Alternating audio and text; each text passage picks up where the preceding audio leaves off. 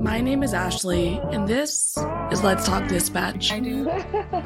You're going to do it. Do it really well. And I believe the world needs more dispatchers. In the mud, blood, and beer. Years that I'm not working 4th of July. 4th of July. Hey, community policing, right? What about community dispatch? So on this show, with the help of my guests, we will educate, empower, and support the heroes behind the headset. Hello, everybody. Welcome back to another episode here at Let's Talk Dispatch with me, Ashley, Theraspydispatcher. I'm very excited for this episode. If you listen to our podcast, you should know that I love technology advancing and how it affects the world of dispatching, specifically for me as a dispatcher, but the world of first responders in general, learning about the tech that's out there, and the ability that tech has to affect us saving lives, really. And today, we're going to be talking a lot about technology, specifically Central Square Technology. Kevin Wattenbarger, my guest today, is the Director of Sales of 911 Call Handling at Central Square Technologies. They're going to come on and talk about history and experience in public safety, as well as being the director over at Central Square Technologies. They lead a team of 911 sales professionals to sell 911 call taking products in the United States and Canada. We know dispatchers, we love Canada. Kevin has over 25 years of experience in public safety and communication software. He has had many high-level positions with companies such as Motorola, Hexagon, Intrado, Carbine, and even Central Square Technologies' own Superion. Kevin is also a former deputy sheriff in Wake County, North Carolina, and served in the U.S. Air Force in Combat Communications. My guest today, Kevin. Hi, Kevin. Hello, Ashley. How you doing? I'm doing wonderful. Hope you are.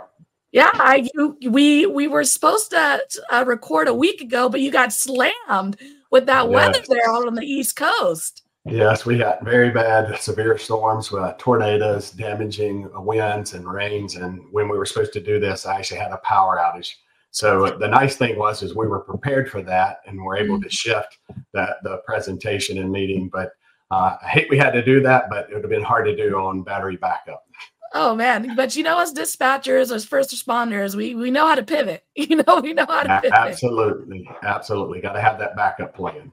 Awesome. Well, Kevin, tell us a little about yourself and how you got involved with Central Square Technologies.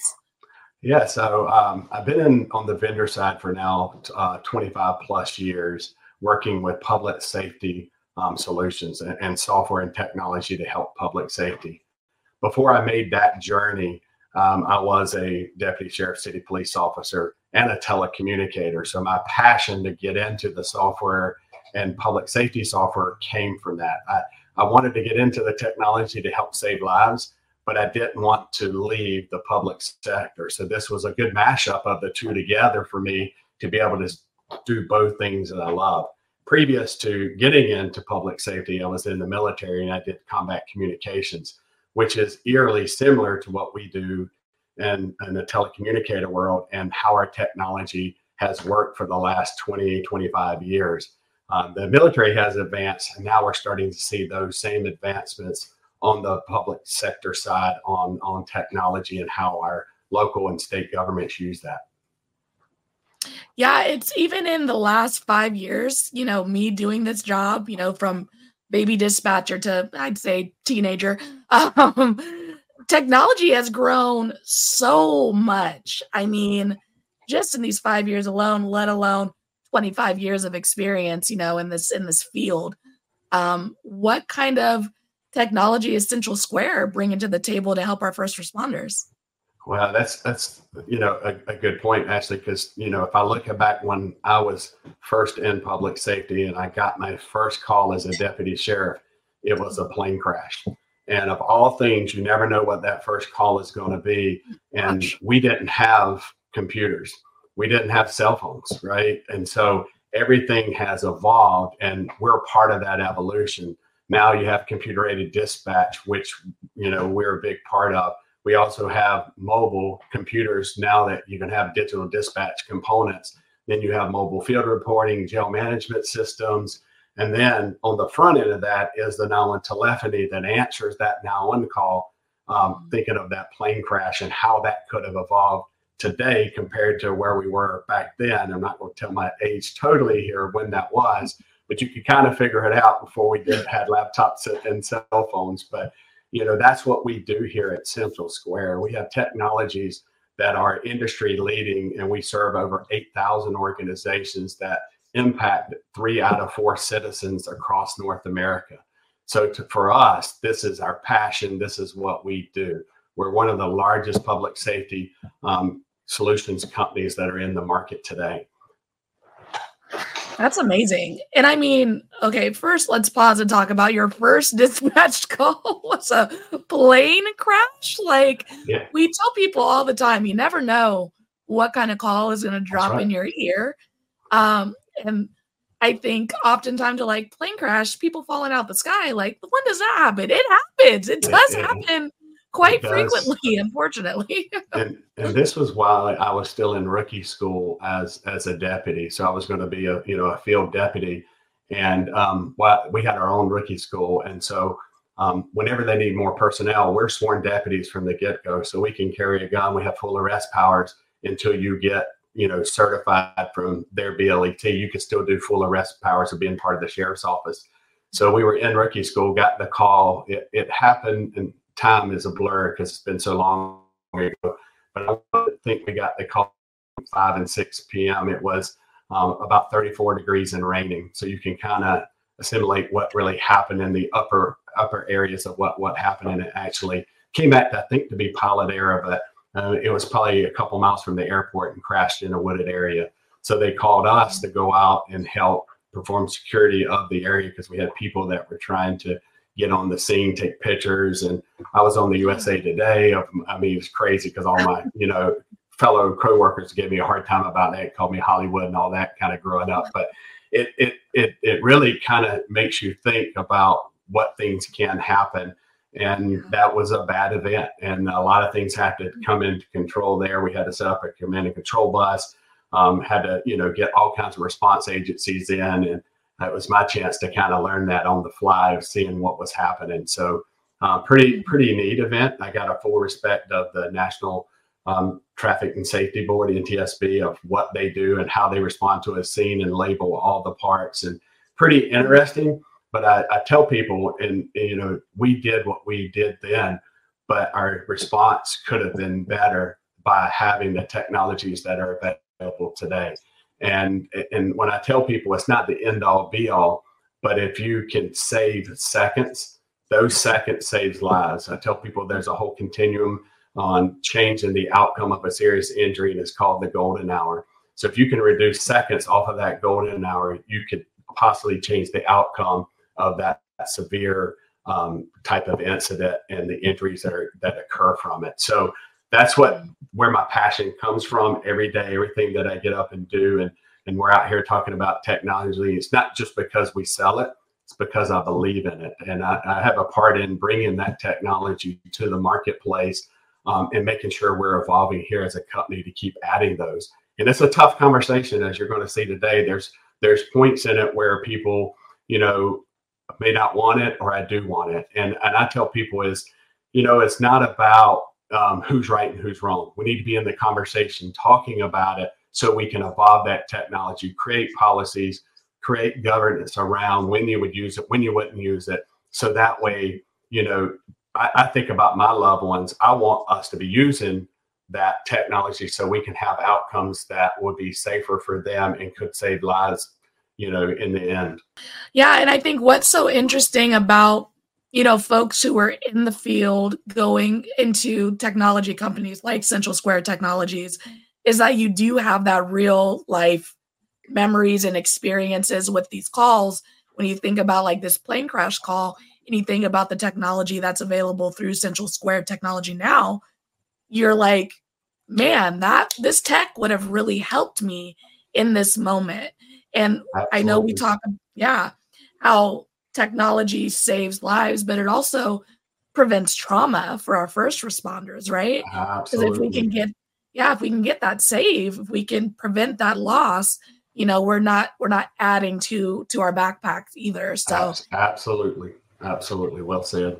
Yeah. And so one of the big things that when you folks reached out wanting to talk about is in regards to the video starting to become more of a tool for us in our dispatch centers, video relay, being able to see what our caller's seeing or, you know, how. So how does that technology come into play in Central Square?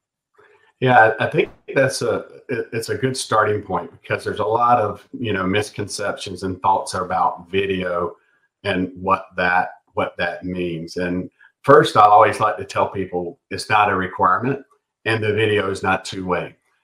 The caller is not going to see the telecommunicator behind the headset. We're not going to be on FaceTime. We're not going to be. No, it's not going to be like me and you today, right? It's only a one-way, and to be honest, it's a opt-in type of a request because that video is not coming in as the 911 call. We're basically sending an outbound request to the caller saying, hey, they're still talking to the telecommunicator and saying, hey, look, we have a new tool. I want to see what you're seeing. I'm going to send you a request to your phone. You need to basically accept us to be able to see what you're seeing. I'm going to want to get access to your microphone and your camera. And we have the ability to change front or back once we have that access in case they don't want to rotate their phone. Because my mother's bad about that. She'll be FaceTiming me. I never see her or whatever. Yeah. And she don't know how to rotate the camera. So our technology allows us to do that. But by law, we have to ask that, right? Because it's not a granted right like it would be somebody calling 911 and we can get their location. So what happens with the technology, first of all, is we communicate directly with the device. When they say yes, we get enhanced location now from the device instead of the triangulation that happens with the towers. So we're getting it from the GPS on the device. Another thing that we get now is in the camera. So now we're seeing what that person's seeing. This is big because you probably know this in your training, being trained and or training somebody. It's hard to be able to ask somebody, you know, what's happening there? You know, if it's a car fire, where's the car parked? Is it next to a building? And if we forget to ask one of those questions in our training, or the caller is just so amped up, you can't get to that point, you may not know that that could change how we dispatch, right? And so just by us having the access of the video of seeing what that person's seeing, now that changes the game of, okay, now maybe I'm dispatching a little bit differently because now that car is parked in a garage and now it's not a car fire anymore. It's a structure fire and it gets a totally different response. It's not a single engine response anymore. It's a full complement response. And that wouldn't have been known if that person didn't tell you that until you got to the scene and the first responders got there and said, hey, the house now is engulfed. We need the rest of the complement to come out. And guess what? We just lost seconds, minutes, a part of that golden hour to change that outcome. Yeah. You know, it's funny. We just had with the rains and stuff out here in the Bay, we had, you know, naturally car accidents and things like that come across more often. And we had a call where it was this kind of weird roadway that we have that if you don't know where you are, you don't know where you are. Cause it's like this tunnel almost, like you're kind of in between a sound wall and like vegetation. So if you don't know where you are, it's kind of hard to pinpoint your location. And we had multiple callers calling about the accident and they just kept saying, it's really bad. Like, it's really bad. And you're just like, well, what does that mean? Yes. You know, like it's the ultimate game of telephone you're playing as a dispatcher. And having visuals, I get why some dispatchers are like, I don't know about that. I don't want to see it. That's why I'm in here and not out there. Sure. But having the option to look when your caller isn't really being able to be descriptive or they're having a hard time explaining what they're seeing, I would find that so helpful. Absolutely. And I'm the worst caller because of my experience. So I travel the country every week. And a lot of times when I'm driving, I don't know where I'm at, because now we're using our apps, whether it's Google Maps or Waze or whatever. I don't know where I'm at. And so I ran up on an accident. Same thing. I was on a call. I hung up and said, hey, I've got to call 911. Called 911. And I said, yes, I have a very bad traffic accident. They said, where are you at? I said, I don't have a clue. I can tell you what I'm looking at. I had no clue. It was on a 4-lane divided highway. And I said exactly what you said. You got to get somebody out here now. It is bad. And they were like, well, sir, how do you know it's bad? And they didn't know all my training and first responder and being a deputy and sitting behind the headset. They had no clue, but I had a hard time telling them of why it was bad. And it was a tractor trailer versus a Honda Accord. So the Honda Accord pulled out in front of a tractor trailer and it T-boned the Honda Accord. And you can imagine a full speed of what that is. And I was trying to tell them it's bad. And so if I were able to have video, I didn't have to be in the car and showing injuries. I could have been at a distance and just showed them, look at the impact. And a first responder seeing that, they know now, hey, I may want to get air flight en route now, because look at, they had airbags deployed. The crumple zone was so far in the driver's seat. They would know these different things and change their dispatch. But maybe I send a truck out there now that has the jaws of life in it instead of, this was a rural fire department. So they may not come out with the right equipment, and they don't know until the incident commander gets on there, and they're just using, desperate minutes in that golden hour.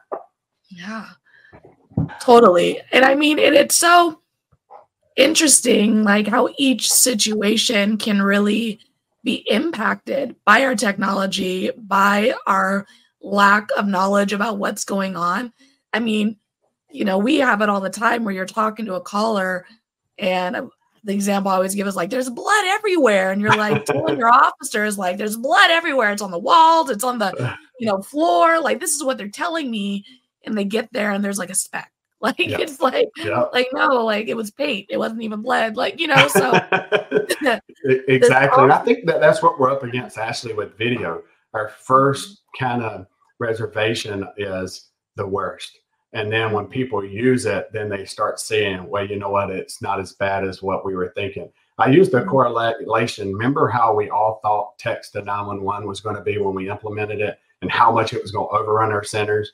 And now we look at it, how many calls actually come in that way? Very few. And then when they do, though, it's usually ones that you need to follow up on. So I think you'll see this, once it starts getting adopted across the country, people work out how they're going to do it, what technology they're going to use to do it. You're going to see that perception is going to change, because a lot of people's eyes, that perception is reality. But we got to change that perception, because it's not really what you want to think. Same thing for me of that plane crash. I was worried about what I was going to see before I got there. And so my mind was working up. But when I got there, it was totally different. And so that perception is now changed, because the new reality is what I saw. Mm-hmm. Exactly. And so text 911, one of the things that happens with text 911 is, our citizens have free reign to send stuff to text to 911. I've gotten many a mixtape sent to me via text to 911.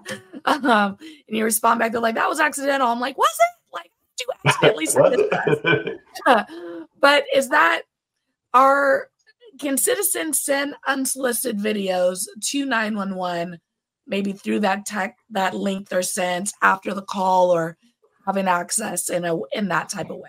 Very good question. So it has to be a center initiated request. So the 911 center has to put that request out to the citizens.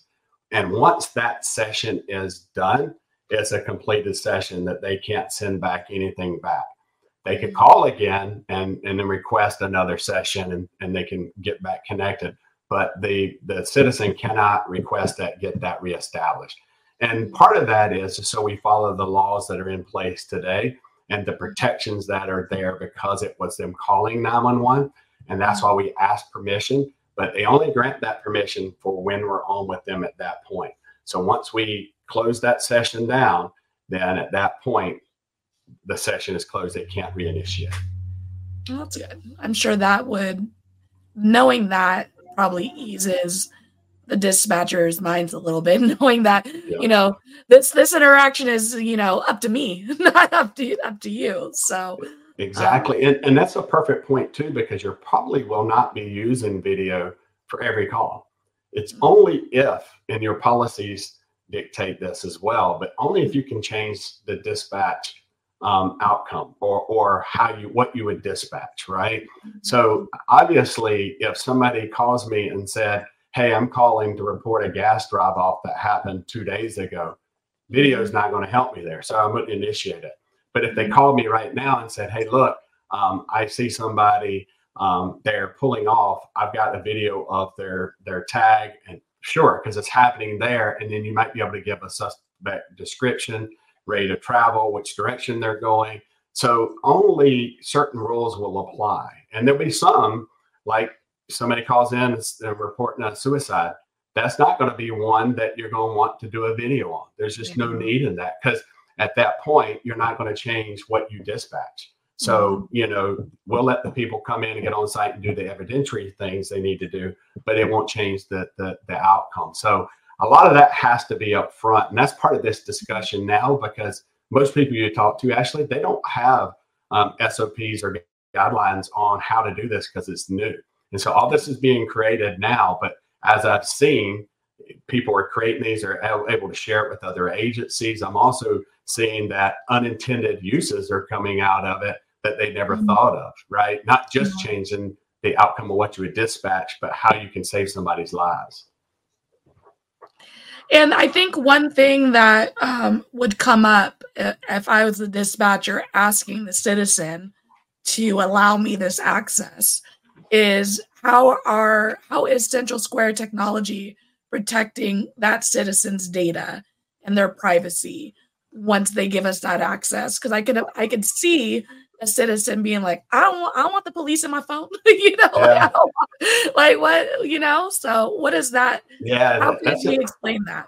Yeah, so it really we have no access to the data that's on the phone other than when the person called 911 and we had their registered 10-digit phone number, and we get the alley, and then when we request the location and video, all we get is device location.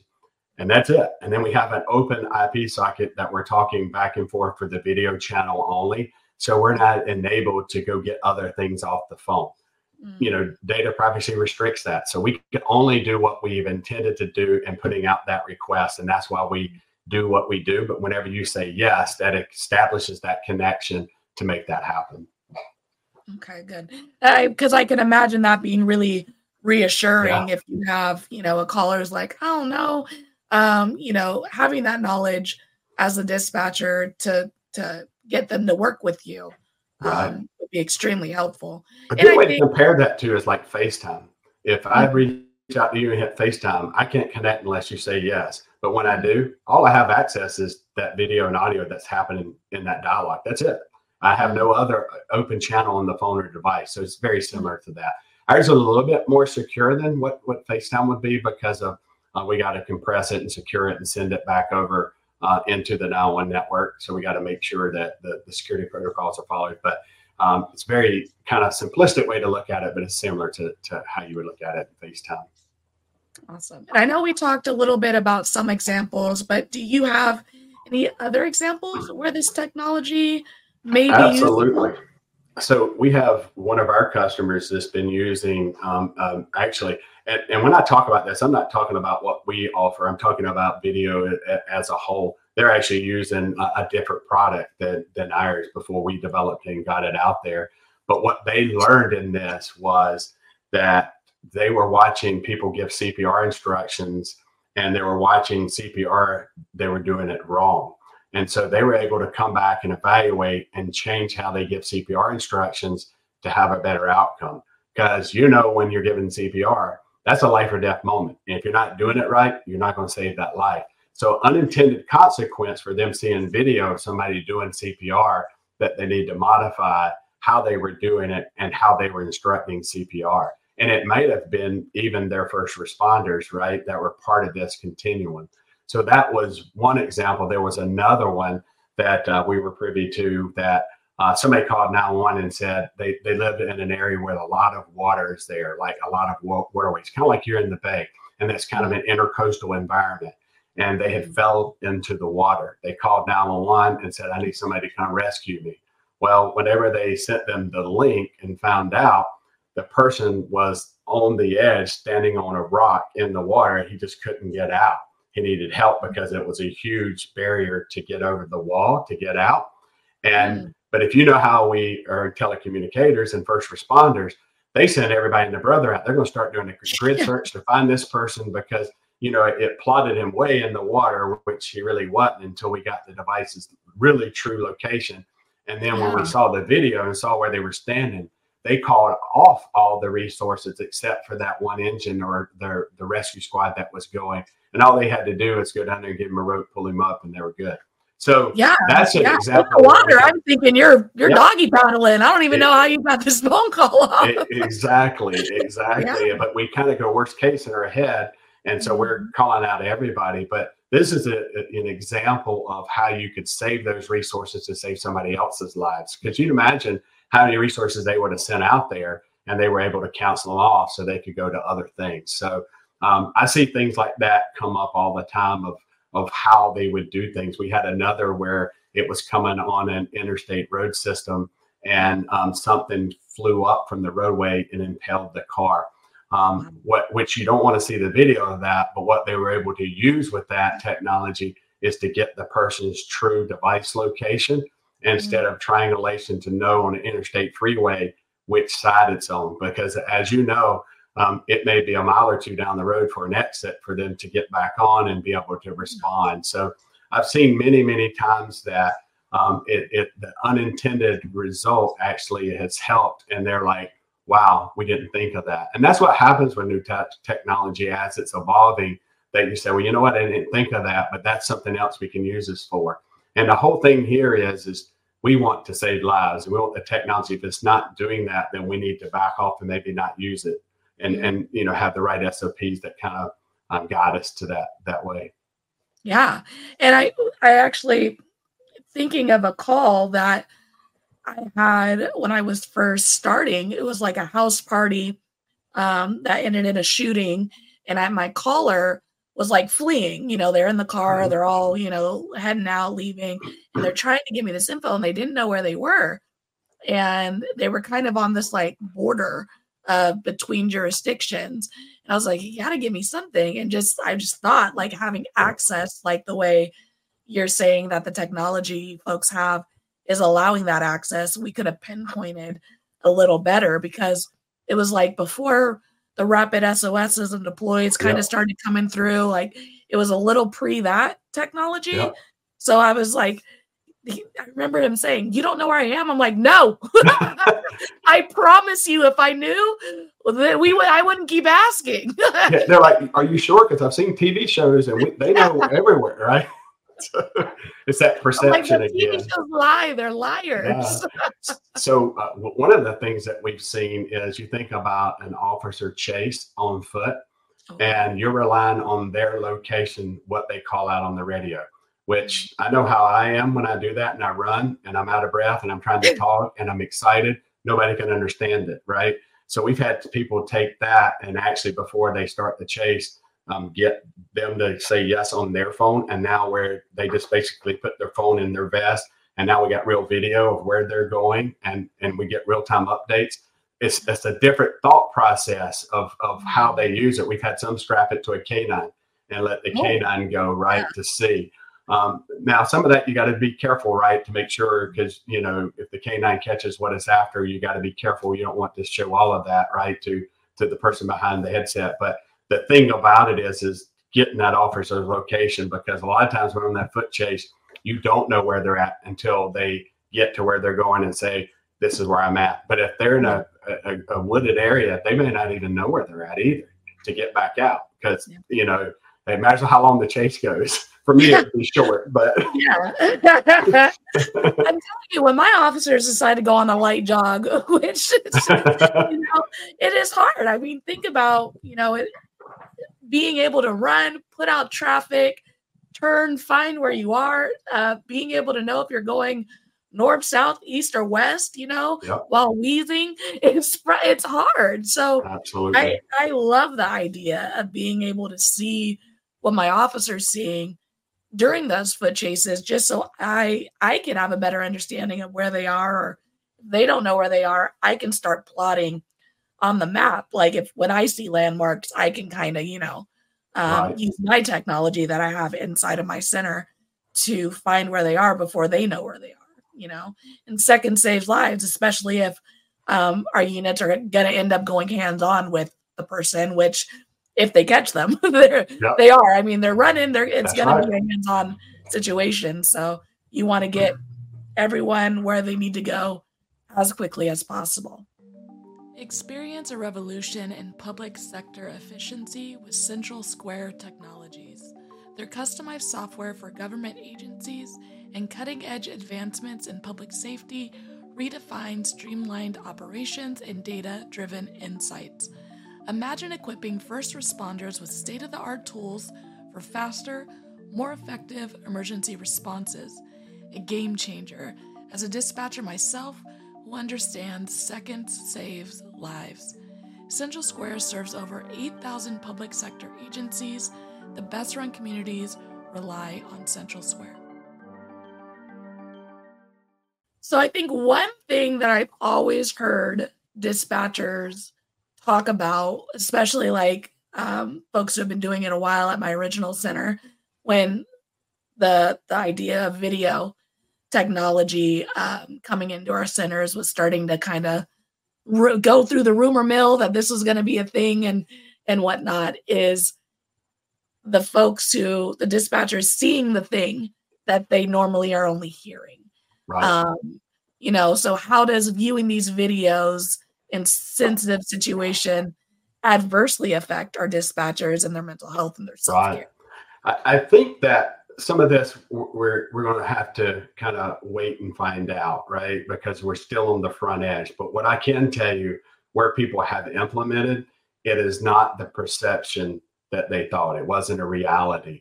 And we're actually seeing it traverse into now they have closure compared to what they would have had at the beginning. Because most of the time, you know what they called, but you don't know how it ended up. Perfect example you gave at the beginning. Blood was everywhere. And obviously it really wasn't, right? Or, you know, that the people got there and was able to respond in a manner and people were safe. So what we're seeing is it changes that perception, so people have closure. And having that closure, or when you have lack of closure, your brain does a lot of weird things. It starts making and connecting those dots for you, and it really may not need to get connected. I still think there's a lot with this that we've got to dictate with policies and guidelines of when you use that, because I think if we do that, you can control the effects on it. And then maybe you even have guidelines on, maybe at first make it available for who wants to do it. And then what you will see is, we saw agencies do that before. We had people waiting in line to be able to do it later because they had FOMO, right? They didn't want to miss out. And so they all said, you know what? It made their jobs easier being able to see, instead of just having to talk with an irate caller. I can make some judgments based on what I'm seeing. I still think there's things that's going to have to catch up with it on legislation and protection, because what if something happens that something's on the screen and you're multitasking and doing something else and you miss it, right? So all that still has to be vetted. But at the end of the day, and what I always go back to is, if we could save lives by having it, then we've got to have the protections and guidelines to make sure that if something happens and I'm doing 4 different screens and something happens on the screen, that I can't be held responsible for something I didn't see because the person's not telling me. So I think that's the aspects of, we don't have all those answers yet, but I think we will. I think about the other side to this is the evidentiary side, right? You ask a lot of communication centers, they don't want it to be recorded to be in the evidence long term. You ask the other side, law enforcement, absolutely they do, because that helps them in doing, you know, detective work on what happened. And they need it to be part of the evidentiary chain because, you know, like it or not, as telecommunicators, we're part of that chain. And we get subpoenaed and have to go testify, and it's all part of it. But if we have the right protections, and you know, we should be okay with that, right? But that's the things that's got to catch up. And I think that while we have to be having talks like this, we've got to be having talks with our legislators. We got to have policies. The agency needs to talk with its attorneys and how they want to handle it, because I will do believe that it's going to be an access issue eventually that we're not going to be afforded on whether you could have it or not, because what ended up happening, it'll turn the other way that people could get sued for not having it. And it could have saved a life. It could have shortened the response time. So I think all that, none of it's right, wrong, or indifferent, because every agency is looking at it differently across the country, but we've got to be looking into it. We've got to be talking about it so we can come to, you know, where we're at today in text and now ones, because we had all these conversations and we implemented, look where we're at. And everything's evolving as Next Gen 911 keeps moving in that continuum. We got to kind of, as a group, talk about it, get out there, talk about the concerns, and see if they're really concerned. And then if they are, let's address them, right? If we do see that it adds to, you know, more mental health, then what's available to be able to address that? I love what our industry is doing right now on the mental health side, and the opportunities that is presented itself, and they're doing a lot of wellness things for our community. And I love that, because I think we need to do that. Some will be affected by it, some others will not. And we got to kind of figure that out. So I think it's evolving, actually, of how that is. But on the front side, we're seeing that it's actually helping instead of hurting. Yeah, I do like the idea of it's creating closure for the dispatcher, because you're right. A lot of times, like, not hearing the end of the call, sure. But when the call you do have access to, you're kind of creating the story in your head. You're creating the visual in your head. And like our blood example, and it's like in my head, like that room is full of blood. I never seen it not full of blood. It's a room full of blood. So if I get that visual access to the thing with, you know, everyone's consent involved, then I do have this opportunity to, my brain clicks what, you know, actually occurred rather than it drawing a picture. And I'm not a great artist, but you know, our brains, they do amazing things with the stuff we're hearing, you know. They do. And I think with the policies and guidelines, that helps us to cut down on the mental health, because if you got the right policies and guidelines of when you use it based on the call that you're on, then that helps reduce what can be seen. And then the technology lets you take control of that. Let's say that they begin to show you something that you don't want to see. You can actually cut the video off without disconnecting the caller.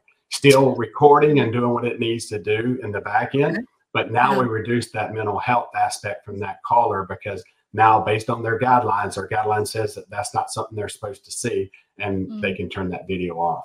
But it's still recording and handling it appropriately.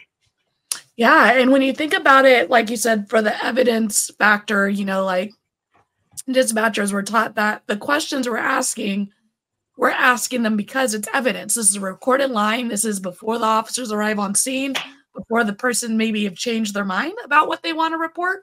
And like I've had call, and I'm sure every dispatcher has had a call where you're hearing a DV situation or a physical assault, and you hear it and you're like, this is a full out fight, raw, like they're actively fighting. I'm listening to this. Yes. And then the officers get on scene and they clear it as like no physical. And you're like, what in the world? Like, come listen to this tape. What happened? Like, I know this was physical. I heard it, you know? So having that, and again, assuming the person on the phone is going to allow you the access to it, but having that visual recording of the scene being a physical altercation, for that example, does provide that extra step of evidence to help victims when they're not ready to help themselves, you know? That's right. You're right. As that story has changed, right? Mm-hmm, mm-hmm. It's amazing how often it does. You're right.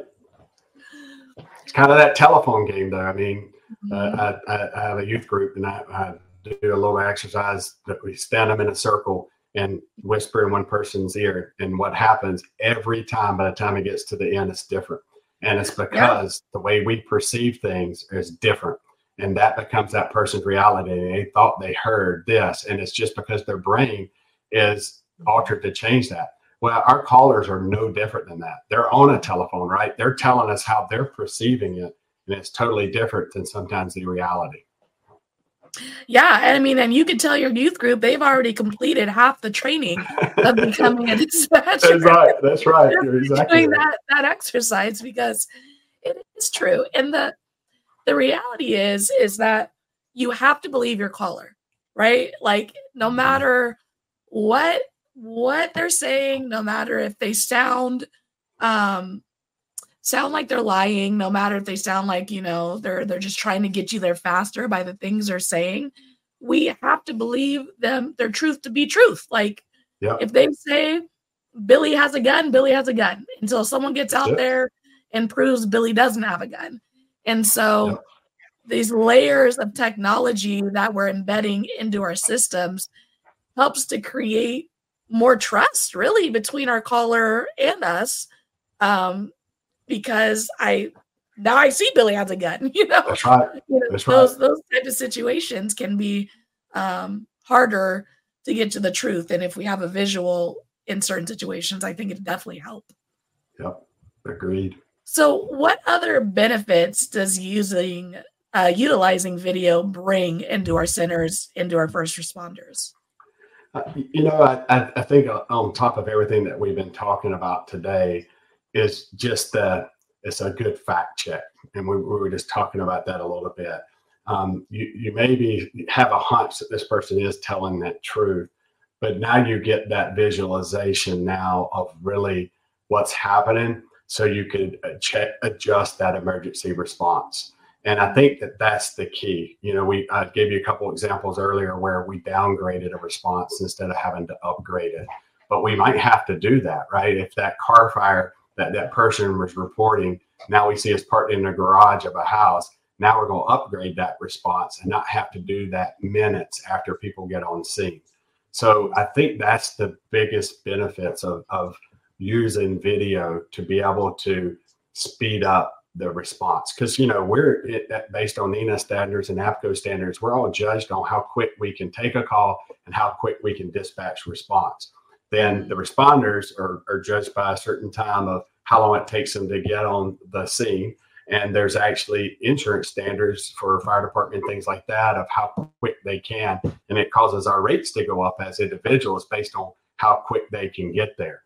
But just something this simple by using technology can affect that, because yes, we can be fast on taking the call. Yes, we can do this, but if we had a different understanding, we could have sent the right people at the point of need at that time. It could have saved minutes or seconds, or I mean, many minutes in certain aspects. Where I live in rural, it may take them 10 minutes to get here. If they sit the wrong thing, then guess what? It may take another 10 minutes. So that's the thing that I look at, that it really could change. And I think sometimes we got to get away from the scary part of it and look at this is the outcomes. And this is the true outcome. I don't want to see the injury.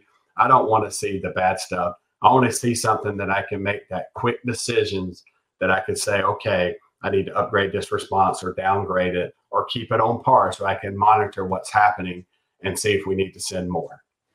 Yeah. And I think that the examples that you've been giving are amazing. And they, especially I think when it comes to like medical and like you said, fire structure things, but really, I really do think about technology, this technology being super helpful for the medical dispatcher, because, you know, I do police only. And the one thing that I always say on here is like, I don't know if I could do the fire medical side, because you're trying to get someone to do the thing, you know, on their loved one correctly, you know, amidst their, and that's tough. Yeah, amidst their going through it. And if you can visually see, you know, I know we've all, if you're in this field, you're probably a true crimer and you're listening to calls where like, I was telling them to do CPR and then they weren't doing it. And you're just like, what's happening? You know, so having visuals on these, especially medical scenes, I think I even heard a story where they used the video calling and could see the patient's lips And the color of their lips helped them determine what type of step to take to help the person who was on scene help before the medics arrive. So, you know, I think, I think all of these different calls, and I think, like you said, we're going to learn as we go. And I think a lot of times we can be a little nervous about that reality, is that we are implementing something new. 911 is new. You know, it's only 50 years old. It's a baby, you know? Yeah. So with our technology advancing, we're going to have to create the policies for the technology that we're introducing into this field. Yes, we are.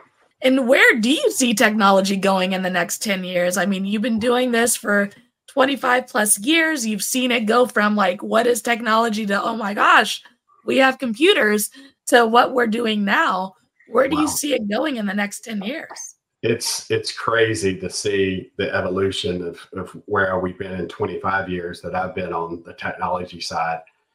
And this next 10 years, I think, is going to be the pivotal part in how fast things are happening. Video is kind of that first part into this, but thinking about if somebody is texting your 911 center, but they don't speak English, right? You can't really transfer that to a language line. Wouldn't it be great to have translation where it translates from a different language? And not only just Spanish, what if it translated over 100 different languages automatically, and it could take that and translate it back to you in a way that you can communicate, but it records both? That's coming in the very near future. Also, what about the need right now? You'll use language line if somebody's talking to you, not texting, having the ability that it also real time does a translation of the voice. And now you can hear and not need language line, right? So, which we all know that it's a valuable service, but it's just not easy to use sometimes. It's hit or miss, man. A good translator goes a long way. If you're listening to your translator and you're a good one, you're appreciated. That's right. And so the technology is getting there that we'll be able to take advantage of that. And it'll make, I think, our jobs quicker. And again, being able to dispatch quicker by getting to find out what's happening. It's frustrating when you can't communicate to somebody, and that's why we did text to 911 for the hard of hearing. Now we have to do the others with different languages. So that's coming. I'll give a little sneak peek, but that'll be out this year, right, in 2024. Huge things for us, but also transcribing of what's being taught. So think of closed caption for 911. That's actually in the marketplace today. So I see this evolving where, you know, not only having these videos in 911, but now we can send them to the first responders, right? And they have it in their mobiles. They have it in their command post to see what's happening in real time and making adjustments as they need. Not just have it at 911, put it down to the point of need and the first responders. So things are really moving very, very fast, and a lot of partners are working together. We're working with a lot of our partners to bring that technology, and we may decide that it may not be something we do, but somebody else does, and we partner together to bring that best experience to our customers in public safety. That's awesome. I think one good point you made in regards to our technology, like we've been talking about technology, specifically in this episode, helping our dispatchers, helping our folks in the field. But you're right when we're talking about using this technology to make 911 inclusive, you know, text 911 for the, you know, deaf or hard of hearing communities, folks who speak other languages. You know, there is a fear of calling into 911 because not being able to communicate in the language that they're comfortable in. Absolutely. So definitely using this technology. That's the first thing. I think of that when I go out of the country, I take a cruise, and if I have to call 911, are they going to be able to understand what I'm saying? So I think about, you think about, we all kind of live, some people do in these, you know, travel meccas. You probably do there in the Bay Area. You have cruise ships. Think of everybody who works on the cruise ships. A lot of them are not from here. Something happens to them, they need to call 911. Their native language is not English, right? And so when they're in an emergency situation, they fall back to their native language because they're excited, they're scared, they're emotional. And we need to be able to have a way other than, I mean, language line has worked, but we need to have other ways to make that faster and cut down that time. More options, the better. More options, the better. So where do folks find Central Square? How do they reach out to you folks to see the technology that you guys have? How do they link up with you guys? So one of the best places is check us out online. We are on the social media platforms, whether it's LinkedIn, Facebook, Twitter, obviously online on our website. They can reach out to me and I can get them in contact if they need to get more information. APCO and NENA have been big supporters of having the discussion, and we do panel discussions at some of the local chapter level and at the national levels. We do it at our customer engagement conference, which we call Engage. That is all about getting involved with all these and getting the information that's out there. So plenty of ways of kind of find out more. Every one of my reps today, our county executives have the ability to demo the video stuff on their personal, their office laptop, where they can actually go show you this. And it's not a mocked up version. This is what's out live today that we have in our production. So that's probably one of the best ways, Ashley, is just to kind of reach out and get more on our social footprint. And then there's a way you can contact us and we can reach back to you to get you more information. Awesome. And I'll include all those links and socials in the description of this video. So don't feel like you got to rush to write it down or anything. It'll all be there for you guys to easily access it. Kevin, this has been a wonderful conversation. I've learned so much. Like I said in the beginning, I love technology and I love what it can do for our first responders who are showing up in person, our dispatchers, we're answering the phone, as well as our citizens who are calling in. One of the questions that I ask everybody who comes onto my show is, what advice would you give someone who's considering a career as a dispatcher or as a first responder in general? That's a great question. And when I got out of law enforcement side of public safety, I wanted to be technically challenged and then still make a difference. And when I started to say, you know what do I want to go do? I tried different things. Be willing to try. And if it doesn't work, don't automatically escape that vertical. Try something else within it, because you will find a niche. And 25 years later, I'm still here on the technology side. I have found my niche and I still can make a difference. But I tell you, dispatch is our first responder. So we thank you guys for what you do each and every day. It makes me feel safe that I know that I am a call away to be able to get the help that I need. It's just a way that you can really connect and still make a difference without having to go put on the badge, without having to put on the headset, but you're still involving. I'm still working with the same people that I worked with when I was in the room. And so that, to me, scratches all those different itches I have that I can still be a part of it and then still know I'm making a difference.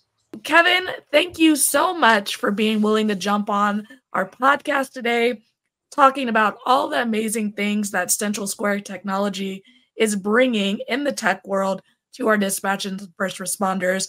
And like always, being willing to share your story and kind of be vulnerable in those senses. So I really appreciate you coming out today. Yes, no problem. And thank you, Ashley, for this forum. This is great. I think this helps us all as an industry and help working with each other. So thank you for what you're doing out there. Awesome. Thank you. All right, everybody. That was another amazing episode of Let's Talk Dispatch with Central Square Technologies. Again, I love technology, and I know dispatchers and first responders in general get a little weird when it comes to tech. Or anything that is just new, but let's be willing to try the things, see if they work for our centers, because it might not, every technology might not fit your center and the communities you serve, but giving them a try, seeing how you work them into your situations and how we can use this technology to ultimately save lives or create an inclusive 911 scenario. We want to do that. Thank you all so much. Central Square Technologies, thank you for coming out onto the show today. Again, we'll include everything in the description of this episode to easily find them and check out their technology. Until next time, everybody, stay raspy. Thank you for listening to Let's Talk Dispatch podcast. Don't forget to hit that subscribe button. You can find us wherever you listen to podcasts, including Apple Podcasts and Spotify.